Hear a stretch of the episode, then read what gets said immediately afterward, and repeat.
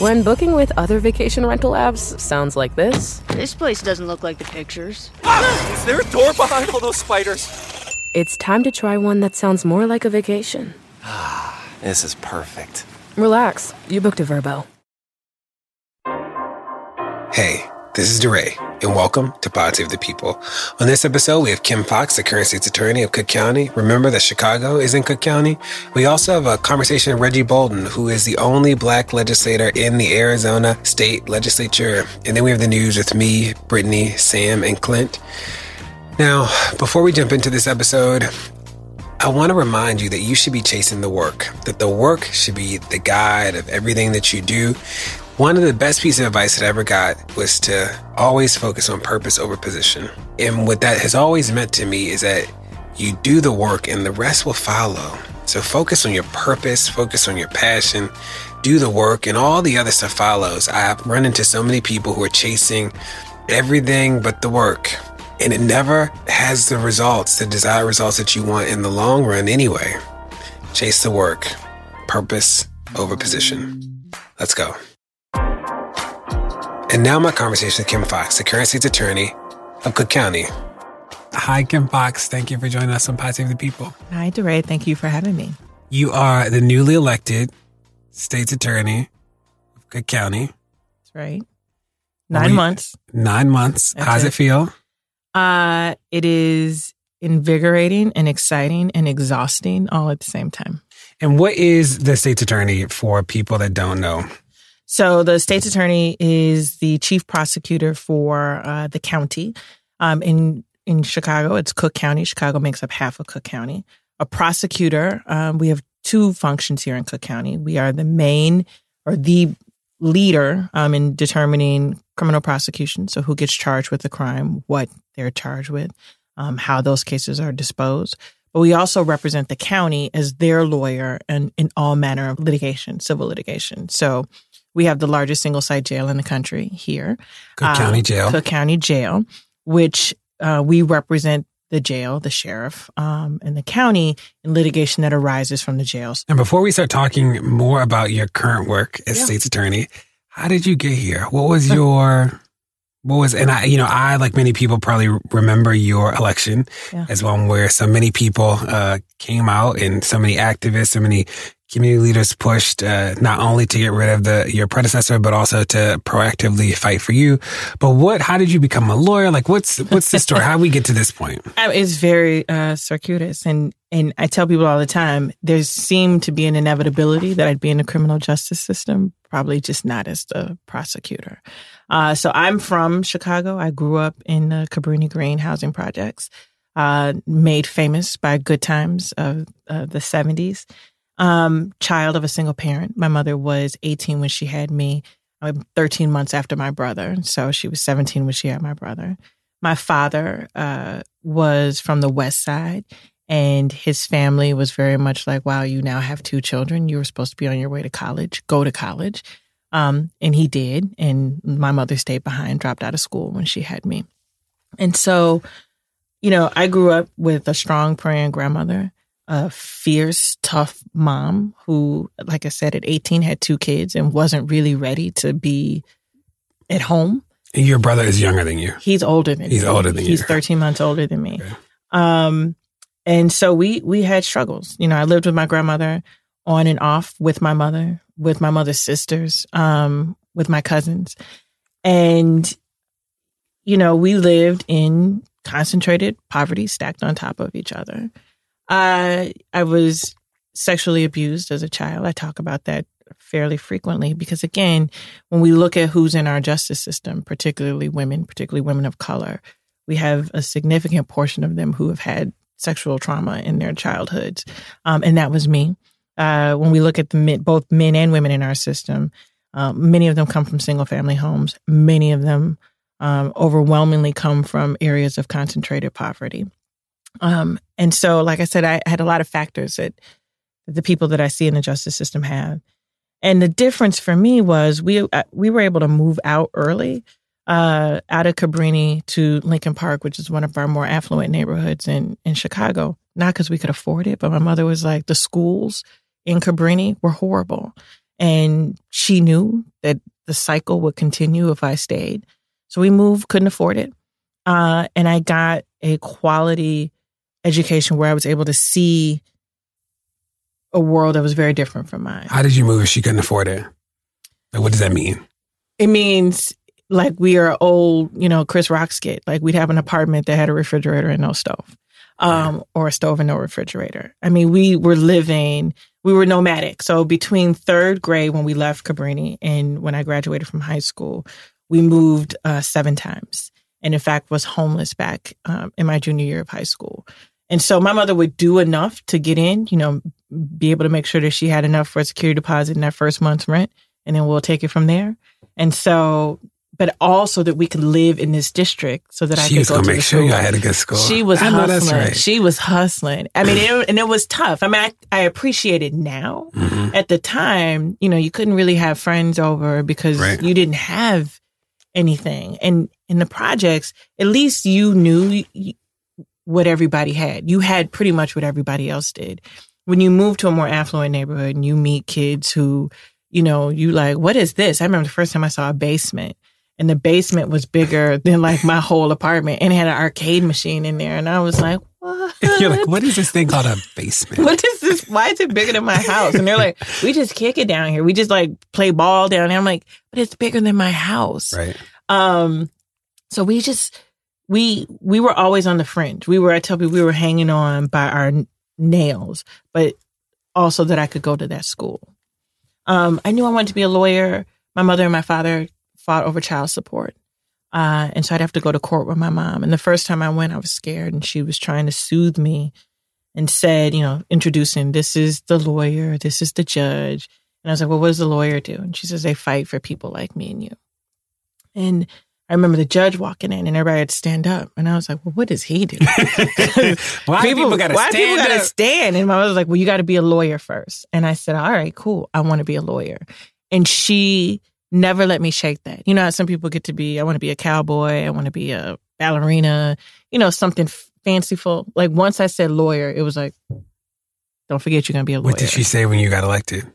So my mom passed away in 2012 and it's really her death, I think for me allowed for me to do this. It it I don't know if she were alive that I would be in this position. What do you mean?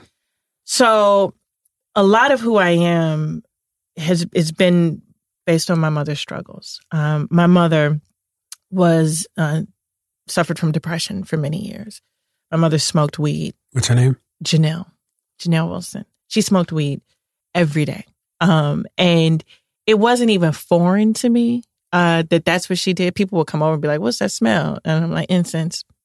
Um, she had, you know, bouts of, you know, real manic behavior, and, and again, you're talking 80s, 90s, where they weren't diagnosing bipolar. Um, my mother just would go, come in, go to bed, or she would just fly off, right? And you know, that's how we lost our housing when I was in high school. My mother had a good government job working for the city, and this woman and her got into it. And in the midst of an argument, this woman let a little spittle get out of her mouth.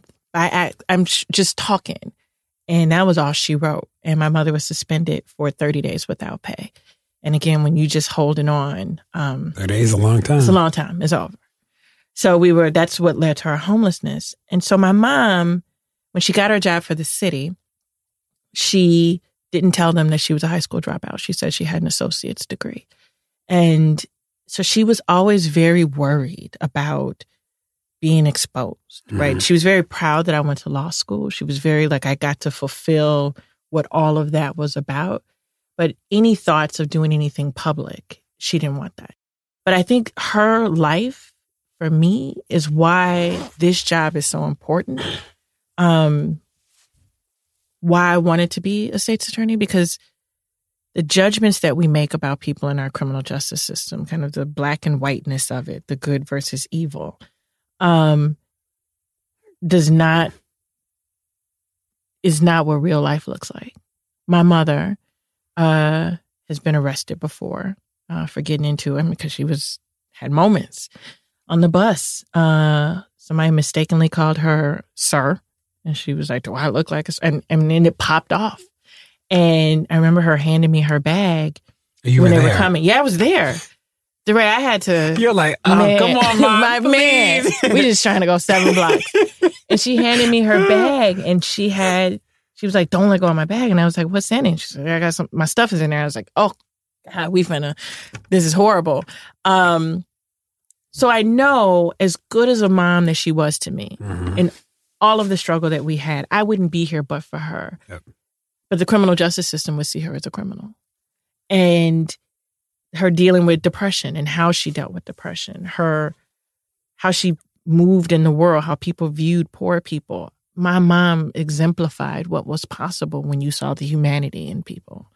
And so the shame that she felt was really the propeller or propellant for me to want to be able to be in a system that looked at people for their humanity and a system that really has the potential to sometimes do more harm than the good that we want to do. And what is um I'm interested in in like what it's like to be on the inside now, right? That like Yeah. you know, I know, you know, I was a teacher and Yep. I worked in I was a I was most recently the chief of human capital in the school system in Baltimore. And I also was on the outside as an after school provider and, and I think about how what it was like to actually sit in the office every day and like I managed our healthcare program. I managed all of our discipline for all employees, hired every staff member in the district, set salaries. It was just so different being on the inside that there were these decisions, big and small, that I had no clue somebody had to make, and then I had to make them. I can only imagine what that's like on the scale Yeah. that that is your role. So three months into your term, you announced that nonviolent offenders who couldn't make bail of thousand dollars or more could be released to deal with their underlying issues like mental illness, drugs, uh, etc. How did you get to that decision? So Can you explain, like, sort of what the decision was? So, Cook County Jail, like I said, is the largest single site jail in the country. At one point, back in 2013, we had about 10,500 people in custody on any given day. And we'd been under a federal consent decree for years. In 2013, I worked for the president of the county. I was the chief of staff for our county board president. And we were responsible for the budget for the jail. And you look, we spent about a half a billion dollars um, dealing with corrections in, in Cook County, just the county, a half a billion dollars. And so one of the things we were looking at from a taxpayer standpoint, who's in our jail? What are they there for? Um, and what can we do to to get out from under the the financial weight that comes from having that many people in custody any given day? And so we started looking, and what you saw was a significant portion of the people who were in our jails were there not because they were a threat to the public, um, not because they committed a violent offense, but because they couldn't make bond.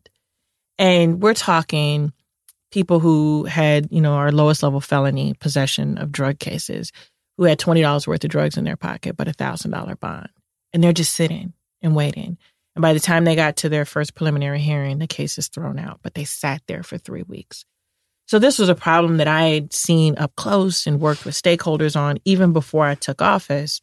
And I knew coming in that that there was this population that we needed to do something about. And so it just was imperative to me from a prosecutor standpoint to say that I have a moral obligation um, to make this an issue. You know, historically, state attorneys, district attorneys stand on the side. The judges ultimately make the decision about what your bail is or who gets bail. We make recommendations. We had abdicated that responsibility and just said we're not going to say anything. Um, and I felt, you know, as a as a minister of justice, um, which is what our mandate is as prosecutors, that I could not, in good conscience, allow my attorneys to stand in a courtroom while poor people were given bails that we knew they couldn't afford. Um, and so I said, well, let's start with the obvious. The obvious was a thousand dollars. You only need a hundred to post. If you don't have a hundred dollars to get out of jail, we got a problem here. If you sit here for two months, three months, we had a guy um, who was sitting in jail for stealing three hundred dollars worth of shoes. Right, which Is is, that like a felony? pair. Is it a felony in Chicago? in Illinois, know, the statutory requirement or a statutory amount for a felony is three hundred dollars. it's interesting. Just to pause for a second, that like when people think about felon, Yeah. like they think like mass murderer, Right. like bombed three buildings and shot up a like a movie theater, Right. but a felon in Three hundred dollars. It's a phone. Uh, it's a it's a phone.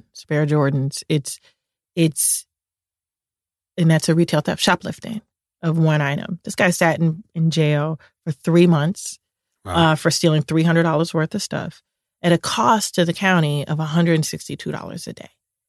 And the question that you ask yourself is for the people who believe, right? There's a there's a belief system about what jails are supposed to do. One, jail is not prison. I would always explain to people, jail is where you go before trial.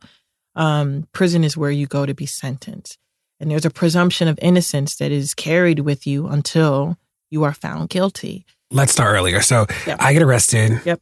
And I get, oh, I only know this because I was just at the Cook County Jail today, but I get arrested and I get taken to a Chicago Public, uh, a Chicago, Police Police, Department. Department. holding like a booking place. Yep. Then I get taken to Cook County Jail, get processed, Yeah. and then I go before a bond judge. That's correct. Okay, now take us take us from there. So you will have uh, a public defender if you cannot afford one. And most people who come through our, our jails are indigent and get a, assigned a public defender.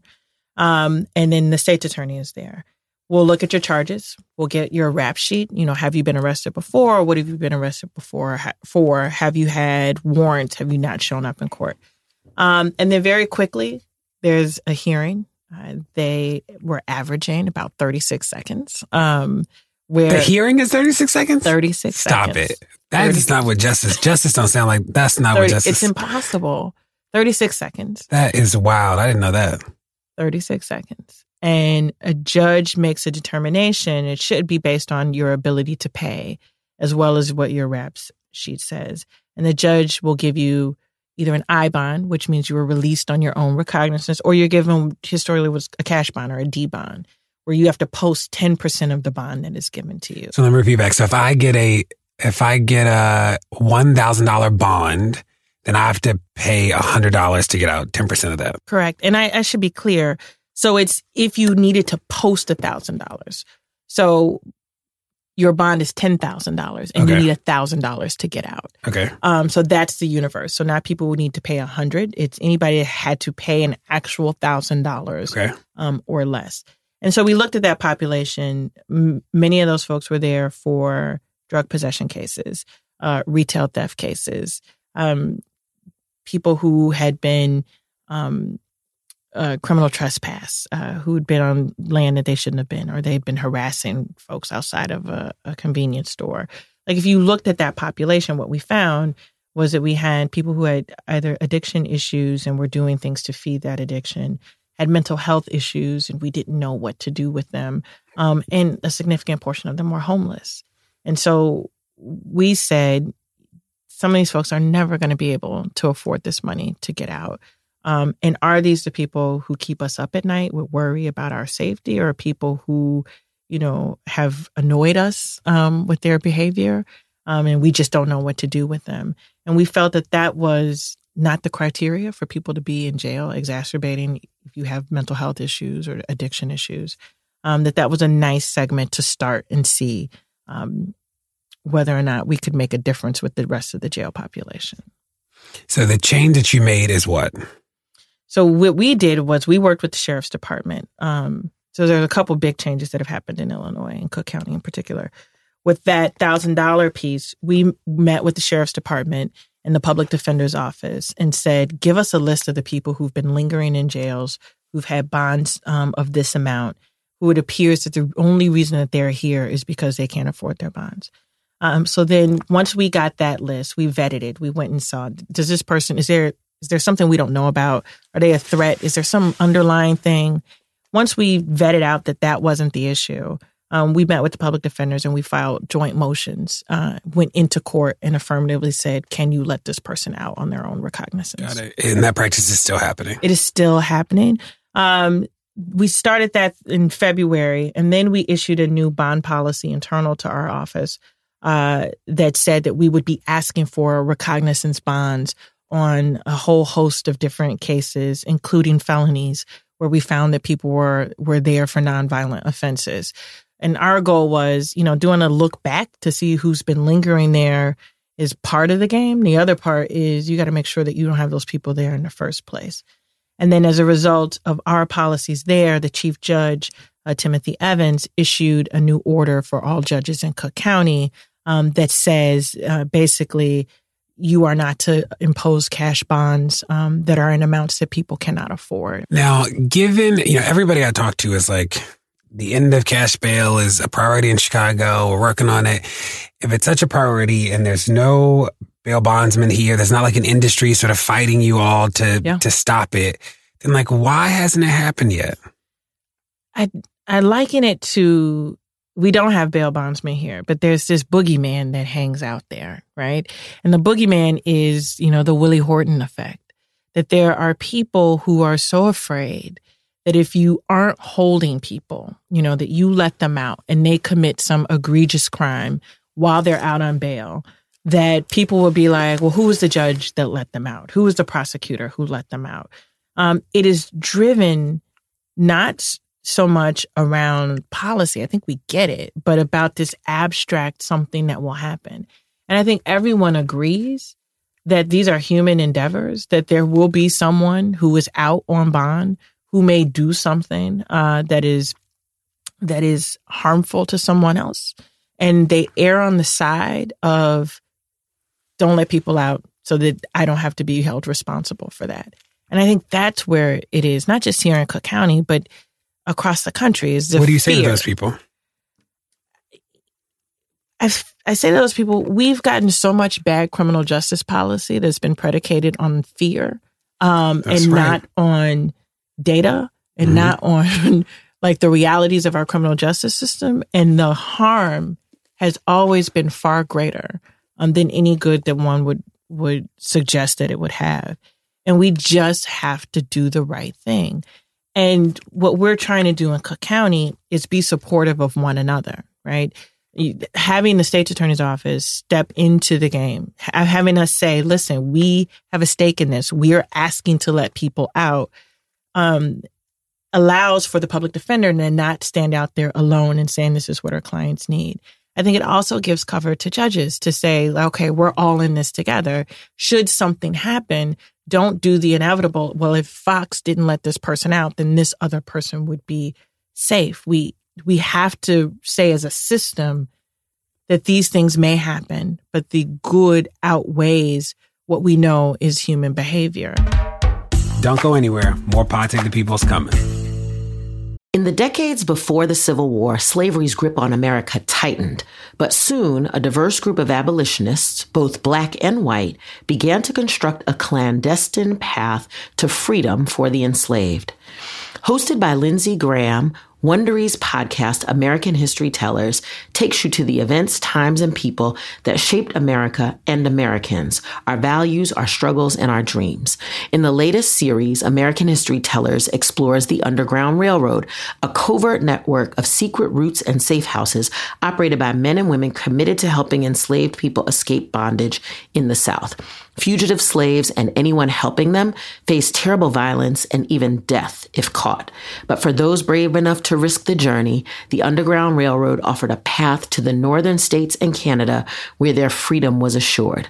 Follow American History Tellers on the Wondery app or wherever you get your podcasts. You can binge this season's American History Tellers, The Underground Railroad, early and ad-free right now on Wondery Plus. This show is sponsored by BetterHelp. Now, what's the first thing that you'd do if you had a ton of extra time in a day? Maybe I'd take a nap, go for a run, talk to some friends. Now, a lot of us spend our lives wishing we had more time. But the question is time for what? If time was unlimited, how would you use it? Now, the best way to squeeze that special thing into your schedule is to know what's important to you and to make it a priority. Therapy can help you find what matters to you help you process the world around you, help you think through the most important things, how you spend your time, where you spend your energy, especially your emotional energy. If you're thinking of starting therapy, give BetterHelp a try. It's entirely online, designed to be convenient, flexible, and suited to your schedule. Just fill out a brief questionnaire to get matched with a licensed therapist and switch therapists anytime for no additional charge. Learn to make time for what makes you happy with BetterHelp. Visit betterhelp.com slash people today to get 10% off your first month. That's betterhelp, H-E-L-P dot com slash people. One of the things that I recently learned from visiting Cook County Jail as well is that if you get released on um, electronic monitoring and don't have a house or don't have a house that qualifies for electronic monitoring, like public housing, that you just get detained. You like stay yeah. in detention. That is so wild. It is, again, this false, it's, it's this false narrative about us doing what you know, well, we're, we're doing alternatives to detention, right? We, the alternative to detention is we'll put a, a bracelet on you and, and, look at how many orders for bracelets that we have. But if we don't have the ability to use them, and again, we have a, a homeless population, we have a, like you said, a public housing population. Um, why are you ordering electronic monitoring? And some of it is a fear, right? So the alternative is that I can't monitor you with the bracelet. Well, then I will just have you home on home confinement. Um, but I, if I can't see where you are, if I can't, but if you don't have a home to go to, you're back in Cook County Jail. Correct. Why do you think bond is such a big deal? Like, why is this taking up so much of the public conversation about criminal justice reform? I think because there's a couple things that can happen. One, if you have people who are sitting in, in jail because of their inability to get out, um, if someone didn't commit a crime, um, but they just want to go home, right? If if your time sitting in jail is longer than what your sentence may have been, you may have an inclination to just say, you know what, I plead guilty so that I can go home. Mm-hmm. Um, justice is not served uh, by people pleading uh, guilty to crimes that they didn't commit because the conditions under which we've placed them while they're waiting for their moment in court um, has caused them to do so. And when we think about justice, you know, when you think that these types of decisions and that can determine whether you go home or you whether you walk out or you sit for months to years happen so fast, you know, I, I think people would be surprised. Um, I was just telling a staffer of mine who had been in bond court over the weekend, and he was saying it moves so fast, and you see these these cases. People if, need to see how judges make those determinations, right? Like, there's a lot of conversation, and rightfully so, on um, prosecutors um, and on the defense bar, making sure that we have a strong um, and vital defense bar. But judges, you know, how are judges making these decisions? You know, what are the levers that they look at? Um, how are these hearings done? Are are people having an opportunity to have a fair shake? Uh, and I, I don't think we've gone behind the curtain. I think it's been easy in places where there are bail bondsmen to say, well, it's the bail bonds industry. And it's like, no, there's still the justice system that does what it's supposed to do, um, that is not necessarily operating, um, looking at the whole person that comes before them. I mean, we we talk about people wearing numbers on their jumpsuits. We talk about file numbers, but these are actual individuals, and I think we haven't done a good enough job as a society, not just people in the criminal justice system, to pay attention to the humanity that's a part of what happens in our justice system. And switching gears a little bit, you also prosecute the police. We do. How's that going? You know, we had, I was sworn in December 1st, and right after January 1st, we had um, an officer involved shooting, but he was off duty. And what was interesting is historically, this office had waited for the administrative review. It was called IPRA, Independent Police Review Authority uh, to lead those investigations, and then they would finish and would give the cases to us to determine whether criminal charges would be filed. So sometimes that would take months, if not years, before we got the case.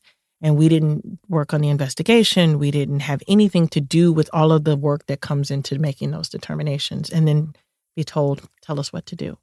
Um, what we knew was that that wasn't sufficient, um, that we needed to do a criminal investigation parallel to the administrative process because uh, anyone involved in in this type of work will tell you the quicker that you get to information interview witnesses get out on scenes the fresher um, you are to the evidence the better your cases are so what we did um, in january was we put together a team of prosecutors and other law enforcement agencies outside of the chicago police department this involved a chicago police officer to help us build a team to investigate this case um, from the beginning.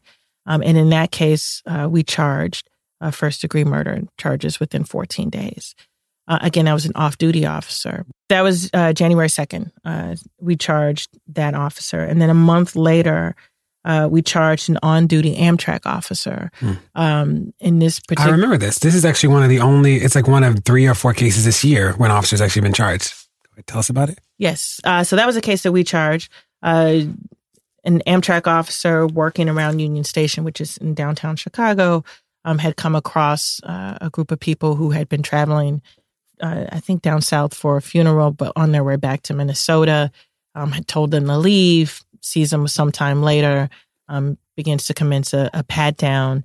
Uh, the victim in this case takes off running uh, as a result of the pat down happening and is running full speed away from the officer. And the officer um, gets into a crouching stance, gets himself in position and shoots this man wow. in the back.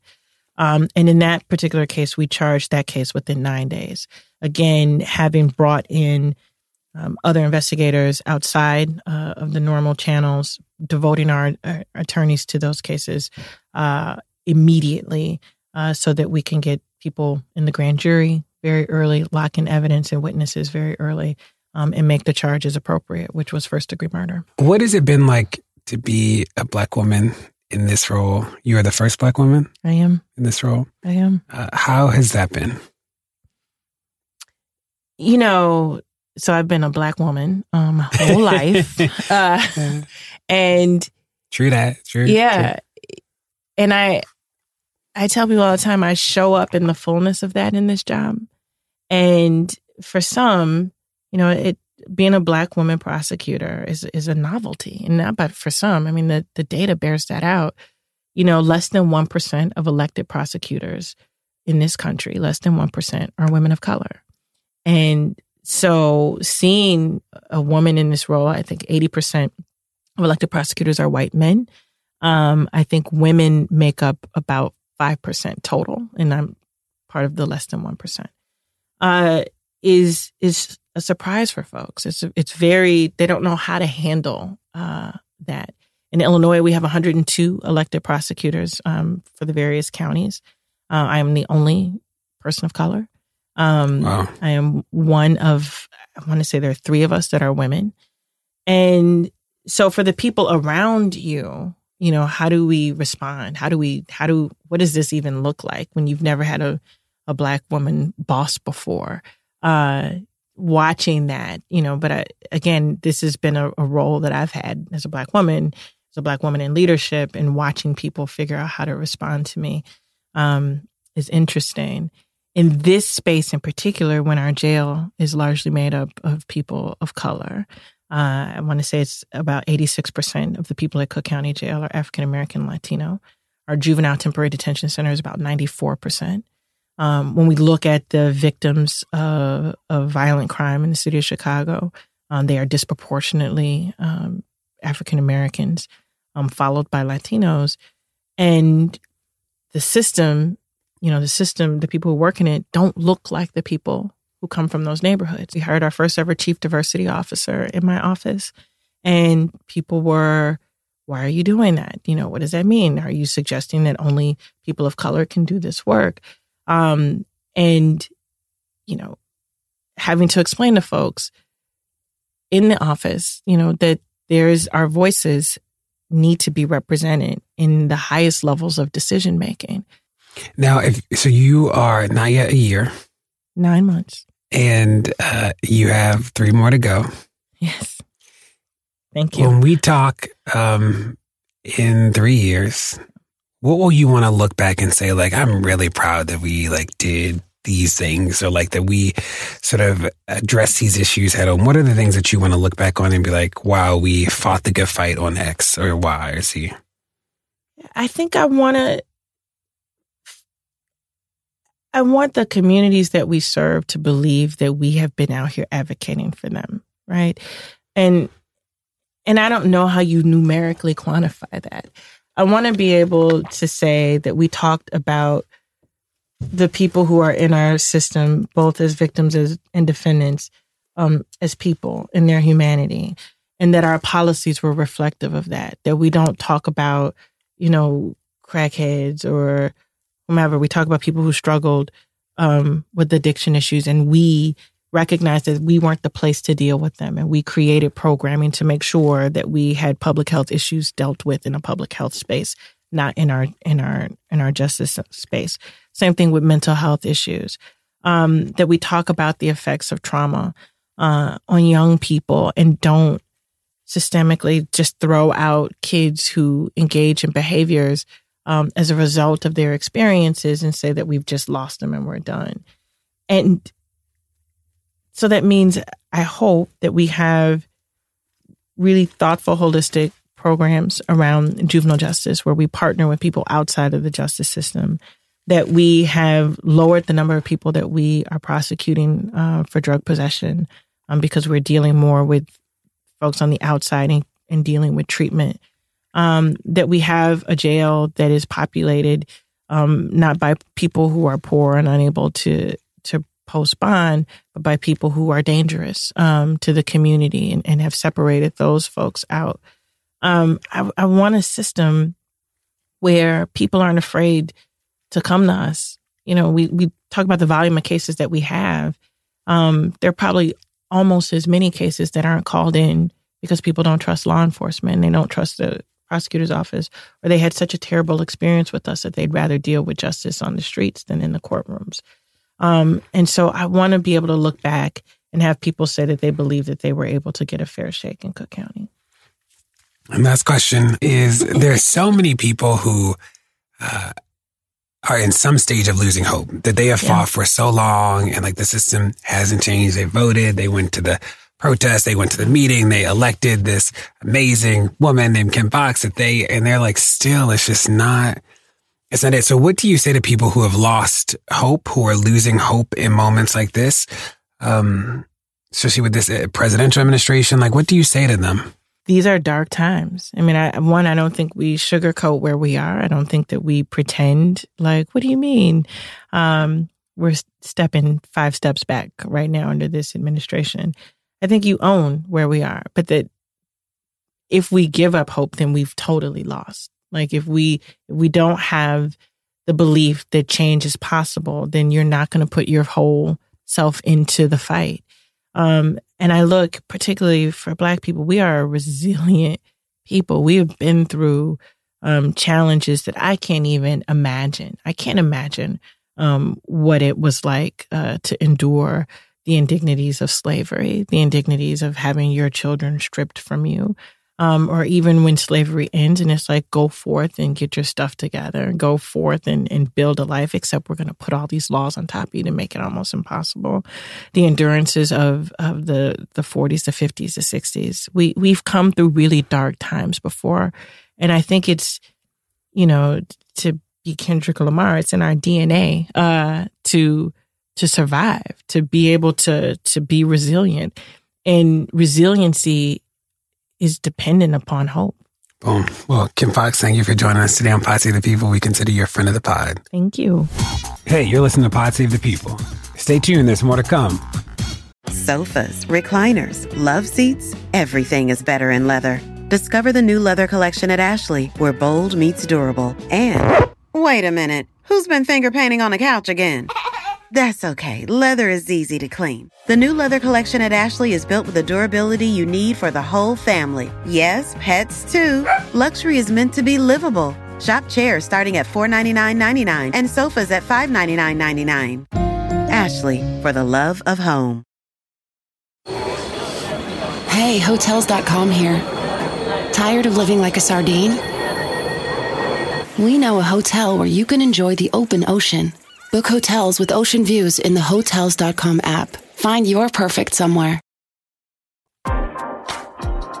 And now the news with me, Brittany Packnett, former member of the Ferguson Commission and appointed by President Obama to the Task Force on 21st Century Policing, Clint Smith III, our resident academic, and Samuel Sinyangwe, our resident data scientist. It's the news. What's up, y'all? This is Brittany Packnett at Miss Packyetti on all social media. And this is Sam Sinyangwe at Sam Sway on Twitter. What's going on, y'all? This is Clint Smith, Clint Smith III on all social media. I, I, I. I was like, where is Clint it? Smith. I, I, I. I was trying to move past it. It's a new day. No, Clint, we people got to find you. The third, they might type in the and then the number three or something. People were putting like I I I on the Clint, then like C L I I I N T. Clint People are just real Smith. confused. Clint Smith. It's like celebration. Clint Hey. Smith. I- I- I- And uh, this is DeRay, DeRay on Twitter. Now, today we're talking about two pieces of news. Both have to deal with this, uh, what's happening with this administration. As you know, of the People tries not to be consumed with this administration just because it is all you hear about ever. But this week, so much awfulness happened that we felt like we had to talk about it. So Brittany's going to lead us into one, and then we'll keep going.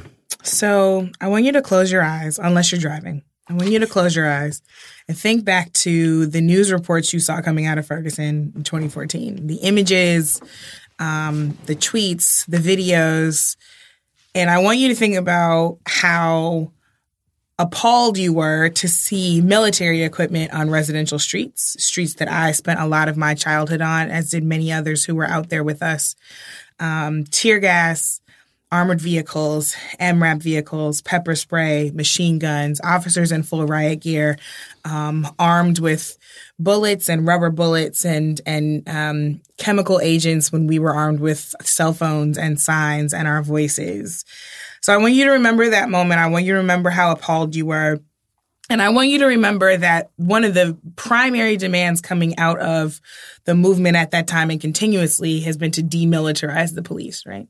Um, that if we are going to have police in the current format that we have them, at the very least, they should operate as guardians of the community who abide by the Constitution rather than warriors who engage in combat with everyday citizens. That military equipment was made possible by a number of programs, but the most famous one is the 1033 program, which essentially supplies surplus military equipment to local police departments. When it was passed, in theory, it was about protecting um, us against foreign terrorism, but as we saw in Ferguson, it's being used on American citizens.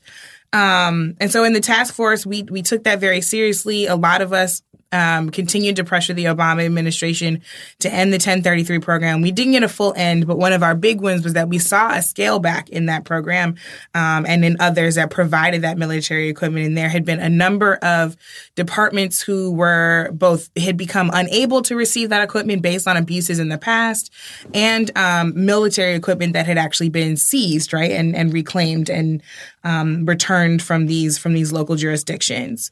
But your friend. Jefferson Beauregard Sessions, as Clint likes to remind us his full name is, has decided just this morning on Monday, August, what is it, the 28th, to uh, rescind that progress to reinstate in full the 1033 program and other programs that provide that military equipment, um, giving the police full uh, warrant to once again be in combat with us. And I tried to come up with really thoughtful analysis, but it's hard for me because I'm just mad. I know how long those of us in the activist community worked on this specifically. Um, and this is why this is why elections matter. this is why whoever has been out there telling folks that it's only local elections that actually affect people, like I want to make sure that we that we dismantle that myth every single chance we have the opportunity to because this will absolutely affect everyday folks. This will affect people in the activist community. This will affect protesters. Um, this will affect people who came outside their house like they did in ferguson simply for answers and for justice and were met with tear gas. So yeah here we are. Deep sigh. Wow. deep deep sigh. So I wanted to add in a little bit about sort of what specific types of military weapons are now going to be allowed uh, to be transferred to police departments, um, to your police department. Um, here are the weapons that have been specifically banned uh, that now are allowed to go to local police departments. So tracked armored vehicles. In other words, tanks, so tracks, right? Uh, a armored vehicle with tracked wheels. Uh, so a, anything that you see a tank in in the battlefield. Um, weaponized aircraft, vessels, and vehicles of any kind. Weaponized military aircraft. Firearms of 50 caliber or higher. Ammunition of 50 caliber or higher. Grenade launchers. Bayonets and camouflage outfits, military outfits.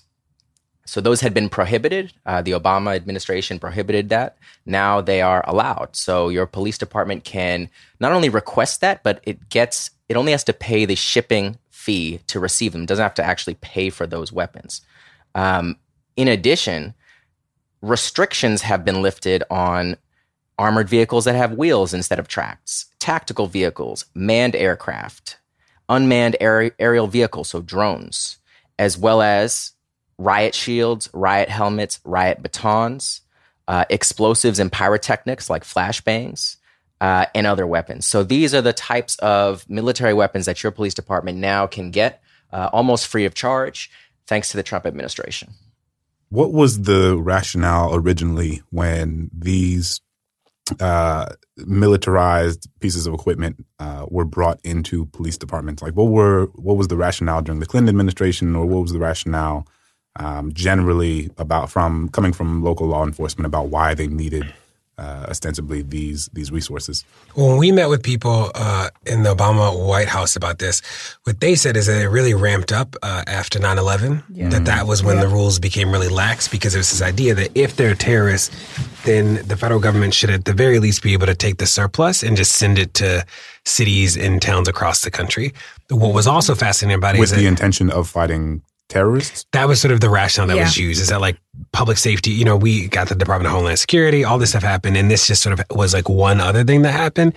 I think that what we heard from senior officials too was that nobody was tracking this. So like they couldn't, you know, because it was an important win to get the executive order that stopped everything from going to it. But then we were like, well, what about the grenade launchers they have? Right? Who needs a right? Who needs a grenade launcher? Right. It's like we should probably recall the grenade launchers, and they don't even know the Department of Justice and the Pentagon don't know the materials that they even sent. Like people weren't tracking it back then. So these were sent out from the federal government to yes. different municipalities and different uh, police departments, and there was no sort of means for the government to understand or know who had what. Well, that's what they said is that they weren't tracking it. What was interesting when I was in I was in Waller County, Texas, where Sandra Bland got killed, um, and they have a they have like this huge armored sort of vehicle with like a Batman insignia on it.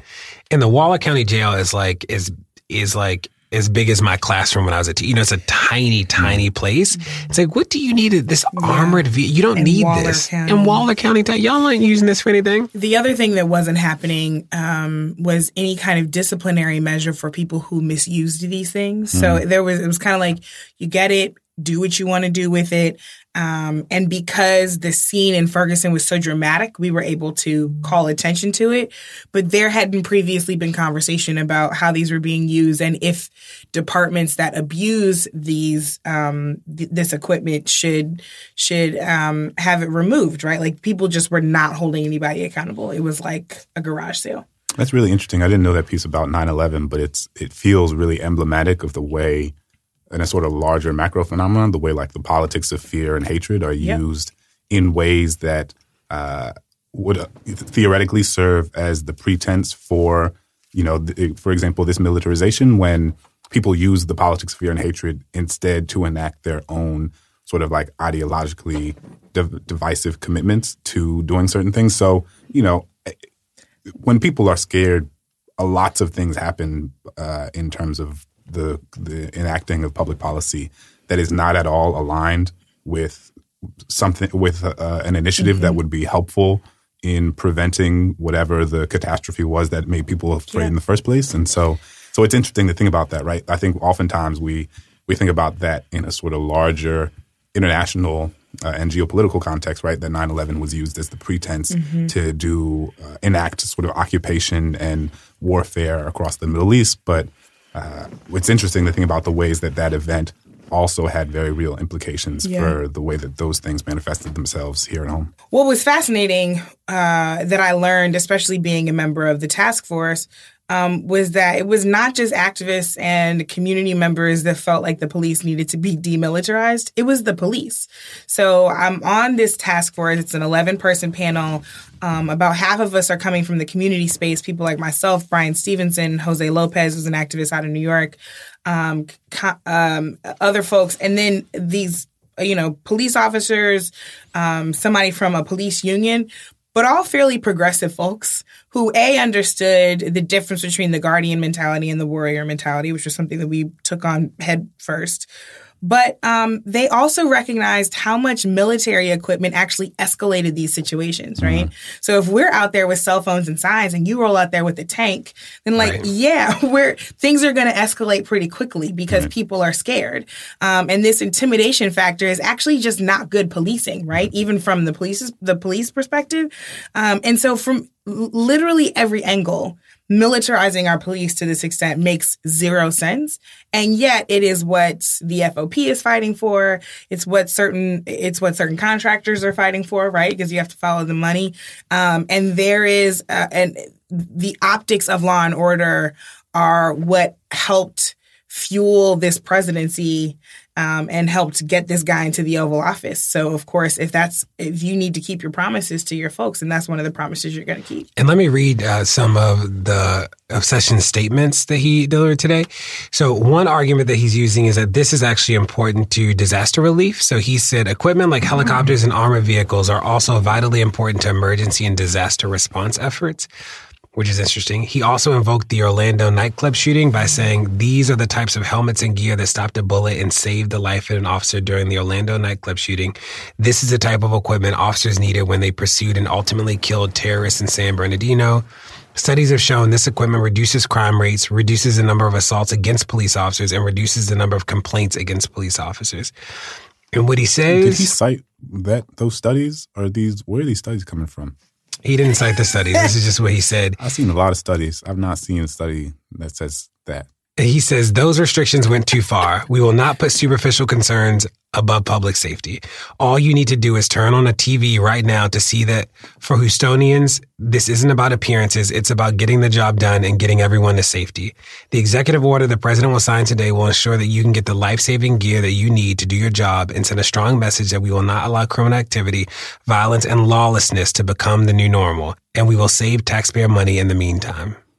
You know, what's interesting about this is he can cherry pick those studies. Um, and I haven't you know, he didn't cite those studies, so it's tough to even verify that. But you know, for every one study that he could cite, there are a multitude of studies pointing to uh, the role that police militarization has played in making communities feel less safe, uh, in fueling the rise of uh, SWAT raids and deployments, uh, militarized deployments of these vehicles, uh, often to execute drug warrants uh, that result in dozens of people being killed every year. Um, so, you know, he's going to pick a very small sliver uh, of what he can say that's that might be positive about this, and ignore the balance of evidence against this. Um, and I think that's what this administration has done the whole time is ignore the actual balance of evidence, ignore the science, and just push forward an agenda that um, is incredibly harmful, particularly to communities of color. I would also say in terms of, you know, next steps and actions, you know, the federal government right now and the Trump administration is is pushing these forward, but in many cases, uh, your city council, uh, your state government can actually step up and prevent these weapons from being transferred to your police department. Um, so, in a sta- in states like Montana, they've signed legislation that prohibits police departments from receiving this these types of equipment, uh, and that prohibits the use of federal and state funds to purchase the equipment uh, outside of that 1033 program that gives it to them for free. And so, you know, that's an example of what can be done. You've, we've also seen in San Jose, um, the police department decided to uh, return uh, one of its tanks um, back to the federal government, saying that this was not actually helpful to what they wanted to achieve. And so, you know, this is something that's going to have to require a local and state strategy, especially, you know, as we've seen Congress be uh, so gridlocked and so unwilling to check this administration. And one thing that's interesting that I saw that Sessions said was he talked about how this would, uh, quote, improve the morale of, of police departments. And, and that's a really interesting thing to reflect on in, in a sort of larger reflection upon the role of policing. Like, if you need or if your morale necessitates like bayonets and grenade launchers and tanks, mm-hmm. like what does that say about contemporary policing and, and what does that say about where people's notions of like power and authority are stemming from?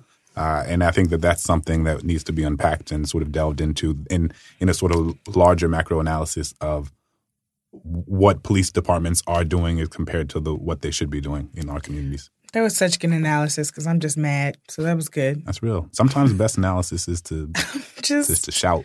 We have to be fully human. And today I'm angry. Tomorrow I'll be resourceful. But today I'm just pissed. It is interesting too that the invocation of Houston in this moment, you know, the, the administration has not made any overt gestures to help out the city of Houston in the middle of a major crisis with the hurricane. And for him to say that he's going to restart the 1033 program mm-hmm. as a way to like it, that this would be the magical thing for Houston is insulting. It really is. And he is doing that in the midst of talking about this, talking about the wall, um, in the midst of people being afraid to leave their homes because of their immigrant status and they don't know if they're going to be detained. And we're getting reports that ICE has already started to detain people who have been trying to evacuate in Houston. I mean, it's just really disgusting. And when people need not just a moral leader, um, but need a leader in a time of disaster, they are not finding it in this White House. And it is becoming more and more impactful um, and dangerously so to everyday people. So, my piece of news is uh, Trump's decision to pardon um, Sheriff Joe. Um, I believe his last name's Arpaio. I've heard it pronounced many different ways. Uh, and so, this is relevant and, and, important because this sheriff has been called the Bull Connor of our generation. Um, he is a man who uh, was convicted uh, essentially of uh, moving forward with a racist policy, despite a federal court uh, determining that that that policy was racist and needed to stop. Um, so literally, he was convicted of illegal illegally pushing forward with a racist agenda. Um, and I just want to step back when we think about you know we talked about police militarization um, and the broader message that that sends to communities and that this the message that this sends specifically um, to communities of color and to immigrant communities in particular when this man who you know was one of the worst um, police leaders uh, period who 160 people have died in his jails 39 of whom uh, have been hung or quote hung themselves wow. um, which sort of bo- boggles the mind um, this man got a pardon, uh, and Trump released a statement basically praising his service, as Trump would call it, um, and the and the work that he did uh, in Maricopa County. Um, and so I just want to put that on the table and talk a little bit about you know what that what the message is that this sends um, to other people who are practicing, you know, whether it's police chiefs, sheriffs, uh, police officers, prison guards, other members of the, of the criminal justice system who may now feel emboldened uh, to move forward with uh, racist and unconstitutional practices, knowing that you know the president has their back. And I just want to go back to that point you just made, Sam, about the amount of uh, prisoners who hung themselves or who took their own lives in Sheriff Joe's jail. I really think it's important for people to understand that, like, while suicide is something that unfortunately happens in, in many prisons and jails throughout the country and is something that needs to be addressed. Uh, the number of people who, or the suicide rate in Sheriff Joe's jails was dramatically higher than any of its mm-hmm. counterparts across the country. So, for example, you know, in, in a three year period between 2000 and 2002 in Los Angeles, the rate was 11%. In New York, it was 9%. In Cook County, Chicago, it was 6%. In Philadelphia, it was 14%. Uh, but in Sheriff Joe's prison, it was 24%. Jesus. Right? Like that is not an inconsequential number. And I think that clearly something is happening inside of this space that is causing uh, a hugely disproportionate number of the deaths that take place inside of this prison. One, that these, there are a lot of deaths that are happening that are not suicides that we should be really concerned about, but that the, the rate is 24%. Uh, clearly indicates that something is happening and that the culture of this prison uh, is is incredibly uh, violent and, and, and incredibly toxic in a way that uh, is is sort of representative and emblematic of of the way that he he ran these prisons generally. Yeah, I'm struck by that for 20 years, uh, Sheriff Joe operated what was called Tent City, which was mm-hmm. uh, essentially a tent of a jail that was made with surplus military equipment. And when he constructed it, he said that it was to save money. But in these in Tent City, uh, in Tent City, the temperature could rise to almost 130 degrees in Arizona. Uh, the people were shackled to each other uh, during during their time there, and that he made them wear pink underwear and pink sandals. And the reason he said he did it is that he didn't want them to steal the underwear or the sandals or the towels. They were all pink. And the shocking thing is like, how did this last for 20 years? And that the mm-hmm. sheriff is elected and, and to the credit of all the activists and organizers down there and people who worked so hard to get him unelected this last time, is that it's a reminder that there's so many offices that go up every election year that you just don't think about because like you don't normally think about a sheriff or you don't normally think about the clerk of the court or prosecutors traditionally aren't like contested races really they're not very public races but it's a great example how, you know, the sheriff in a lot of cities, like they determine what happens in the jail, that they are the people who essentially function as the local wardens. And we have to put much more attention to them because I would say that while he was likely one of the worst in the country, there are probably other people who are also really bad. I think about the sheriff in Milwaukee, uh, who is, who is a nightmare too, that like we need to make sure that we get them out of office. So this is a great segue to talk about something that's a little bit more uplifting. Uh, you know, we talk a lot about systems of oppression that are manifesting themselves in in a myriad of ways on this podcast, and, and that's important, and we want to name and bring attention to those things. But it's also important for us to name uh, the victories, no matter how small they are, that are sort of moving us toward the world that we want to build and the world we want to live in. And uh, last week we got some good news. The ethnic studies classes that had previously been banned under the Republican legislature in Arizona a federal judge ruled that that law uh, banning ethnic studies from public schools in Arizona was racist uh, and that it was clearly intended to um, remove and uh, uh, target a Mexican American studies program at Tucson High School where the minority enrollment at the school was nearly 90%. Uh, and, you know, the, the pretense that the Republican legislatures were legislators were discussing was that the classes were stoking racial tensions and they were radicalizing students.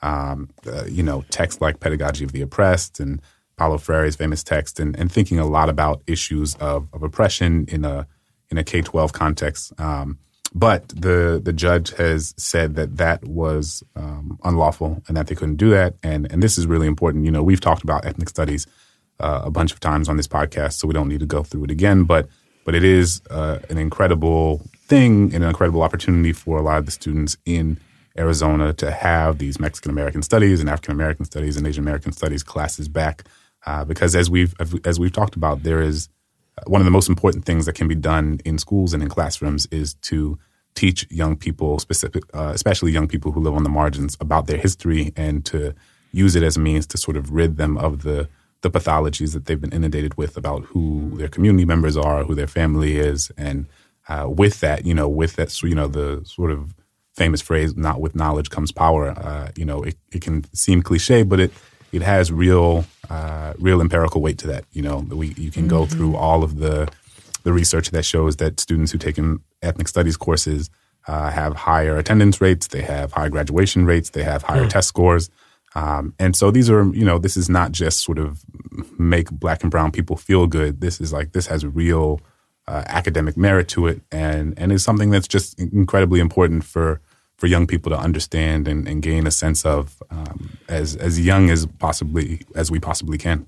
I think it is important. I'm glad that you brought that up to celebrate the wins, to give people hope that we actually can we can win and we will win. Um, and it, and you know, it's an important win not just for, as you said, Clint, young people on the margins, young people of color who need to learn about their history, but quite frankly, if everyone is learning mm-hmm. this kind of diverse history, if Definitely. everyone is engaging in ethnic studies, if quite frankly we can get to the point where it's not ethnic studies and it's just history right. um, for everyone, um, then I think we will all be better off, right? And and those are the kinds of things that help dismantle what we saw in Charlottesville, um, when people learn history that is accurate and not just a history of of oppression.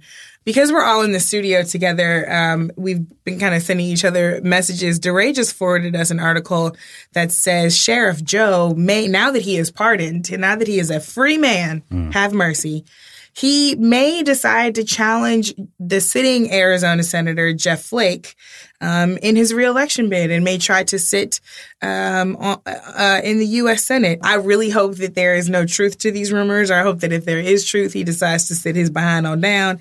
However, this is exactly what we mean when we talk about the emboldening that is happening across this country. Because um, this this dude is fresh out of jail from rounding up all the brown folks, all the, brown folks. all the people he suspected to be illegal immigrants, quote unquote, as he would say. How brazen I mean, we do have to make, you know, it is one of the ways that oppression works so well is that people forget that they have power or like the system is designed to make you think that you don't have power. Yeah. And that's one of the insidious ways that like all the, uh, there are a lot of people who didn't vote because they're like, well, it doesn't matter what I do. And it's like, uh, Arpaio is a great example of like it actually does matter a whole lot what you do. Yeah. And like, granted, we need to deal with like disenfranchisement and that whole piece of the puzzle too. But there are people who have the right to vote who have been convinced that their vote doesn't matter. There are incredible people, um, you know, in Arizona who would be incredible senators and probably, you know, as Brittany said, have convinced themselves that they're not qualified. And yet you see this man Arpaio uh, who believes he's perfectly qualified. Not only that, but confident enough that he would run and thinks he can win, right? And so, you know, what kind of value system, what kind of ideology empowers and emboldens people like Arpaio and disempowers the incredible people who could run for that seat instead? It's the news. Hey, you're listening to Pod Save the People. Stay tuned, there's more to come.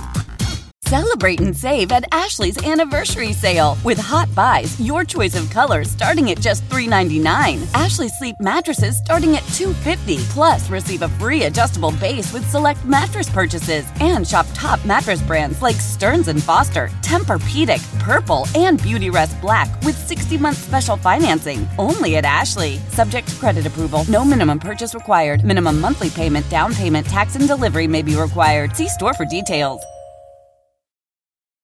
When booking with other vacation rental apps sounds like this. This place doesn't look like the pictures. Ah, is there a door behind all those spiders?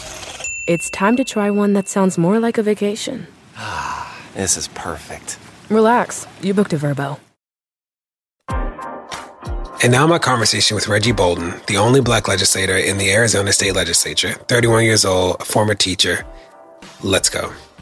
Hey, Reggie, thanks so much for joining us today. I know that you are in the Arizona State Legislature. How long have you been in the legislature and what's your role? So this is my uh, third year serving in the state legislature, uh, my second term. Um, I represent uh, downtown Phoenix, South Phoenix, uh, Laveen, Arizona, um, in the state of Arizona. I'm in the House of Representatives, and uh, there I, I primarily focus on uh, education issues and also issues related to criminal justice reform. Now you're in Arizona, and we all across the country just saw, like you did, the pardon of Sheriff Arpaio by uh, Trump. Now, what is your take on that? What is it like in Arizona, and what is it like to be somebody who is working so hard on issues related to criminal justice and education, and to see this pardon happen? So what we saw with the the pardon of Arpaio is uh, a, a, major abuse uh, of power, um, and that's what people feel like here on the ground, who spent uh, literally tens of, of 10, 15 years really fighting and pushing against Arpaio and uh, his racist um, procedures. Um, what a lot of people don't realize is that um, Arpaio he was he was convicted um, and he was to face a sentencing hearing um, because he unconstitutionally used race in making traffic stops uh, to find out who uh, who was legal and who was not. Um, and that was just something that was found um, by the judge to to to be uh, unconstitutional and breaking the law. And what's the work ahead with regard to the work of criminal justice reform in Arizona? So there's a number of different things that uh, we're facing here in Arizona. One, you not only have an issue um, like we see across the country uh, with regards to people of color, African American men um, being shot uh, by law enforcement office officers. We also have uh, an issue in which we see um, that people are uh, being racially profiled because they look like they are from, um, uh, they are Latino background. Um, so we have a little bit of, of both, um, in which that we want to work with the federal government to make sure that there is comprehensive immigration reform because we do have institutions in place uh, that are targeting the Latino community, and then also at a state and local level, uh, working with our, our elected leaders to make sure that we are actually uh, creating uh, an environment in which everyone feels safe, uh, no matter uh, who they are or what they look like. And Sheriff Arpaio was replaced recently, right? Yeah, absolutely. So uh, Sheriff Joe um, Arpaio, um, he for so many years targeted the Latino community, and what you saw in 2016 was that the Latino community that has been racially profiled and targeted um, was was able to build a movement unlike seen, any seen before, um, in which 160,000 new people were registered to vote. Um, you had a number of organizers um, knocking on doors, galvanizing community members to vote. And for the first time, uh, Sheriff Joe Arpaio was actually defeated um, from office. And there's a new uh, sheriff in town. His name's uh, Paul Penzone. Uh, so uh, for the community, it was a little bittersweet to see that Sheriff Joe was removed from office in 2016, and then only to have um, Donald Trump, uh, President Trump, come in and, and pardon him for um, one of the major factors of why even Republicans were voting against him uh, during the 2016 election. And Reggie, you all are working on removing some Confederate statues in Arizona right now, too. Is that correct? Yes, we are. So r- right now, um, in the state of Arizona, uh, what a lot of people don't know is that we actually have six uh, Confederate statues um, that are on state property. Um, one actually is located right in front of uh, the state capitol, um, and uh, that uh, Confederate statue, in and of itself, is one that's commem- uh, commemorating soldiers um, for essentially everything that they did um, during the Confederacy. The biggest thing about that statue is that it was put there in the 1960s, right in the middle of the civil rights movement, um, primarily to be used as a form of uh, hate, to, to, as a form to allow individuals who were African Americans to know that you should not have equal rights. So, um, right now, myself, uh, members of the N- the local NAACP, um, other uh, community leaders, Arizona Coalition for Change, we are all uh, collectively pushing the, for our governor to hold a meeting. We need to have something called a legislative law uh, commission and this commission will allow us to actually remove uh, that monument. Um, right now, we've got commitments from the chair um, to actually hold this conversation, so we can remove that. Um, but right now, it appears that our that our, our governor, our Speaker of the House, and our Senate President, um, they are standing in the way of allowing us to remove that monument here at the state capitol. Um, with regards to the other monuments, um, there's progress being made. We have a, a Jefferson Davis Memorial Highway, um, and and I've uh, asked for that the renaming of that highway back in 2015, uh, and it looks like uh, we're actually going to be coming up to a point where there will be a vote on whether or not we change that name, um, and that's something I'm looking forward to. And Reggie, what is it like to be young? You're young, right? Uh, 31. what is it like to be a young black man in the legislature in Arizona in a in a context that doesn't always seem friendly to issues about race or justice? What is that like?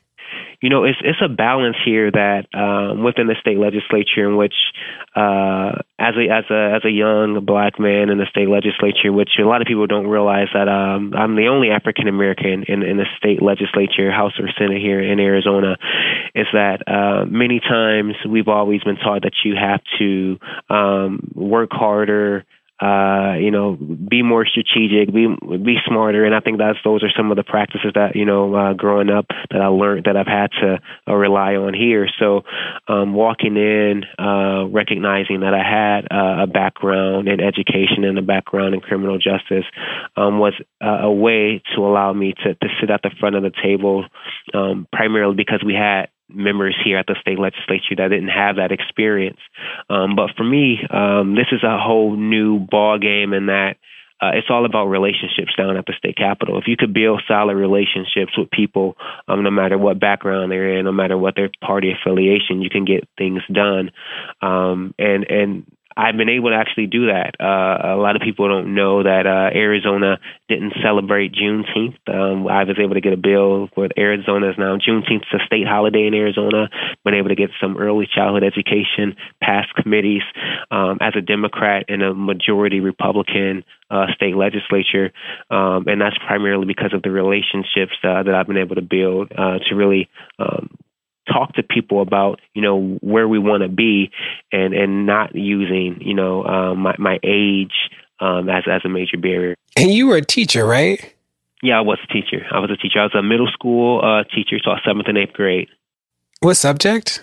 Uh, so I uh, was a special education teacher. So I taught um, I taught math and I taught reading, and it's a little bittersweet because I, I moved to to Arizona um, about 10 years ago from Ohio. Um, I was on my way to law school and, and decided that I wanted uh, to, to be a teacher and really give back uh, to my community, um, recognizing that there weren't a lot of African American men uh, in a classroom. Um, in fact, I, I never had an African American um, teacher at, at my life um, prior to jumping uh, in, into the classroom.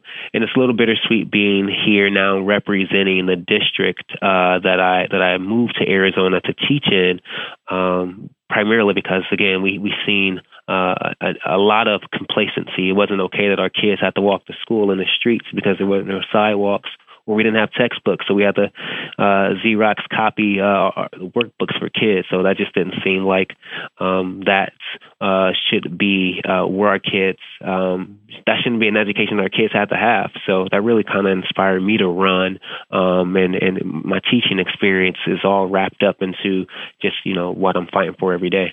And Reggie, where can people go to learn more information about you or the work that's happening with regard to making Arizona a more just and equitable place?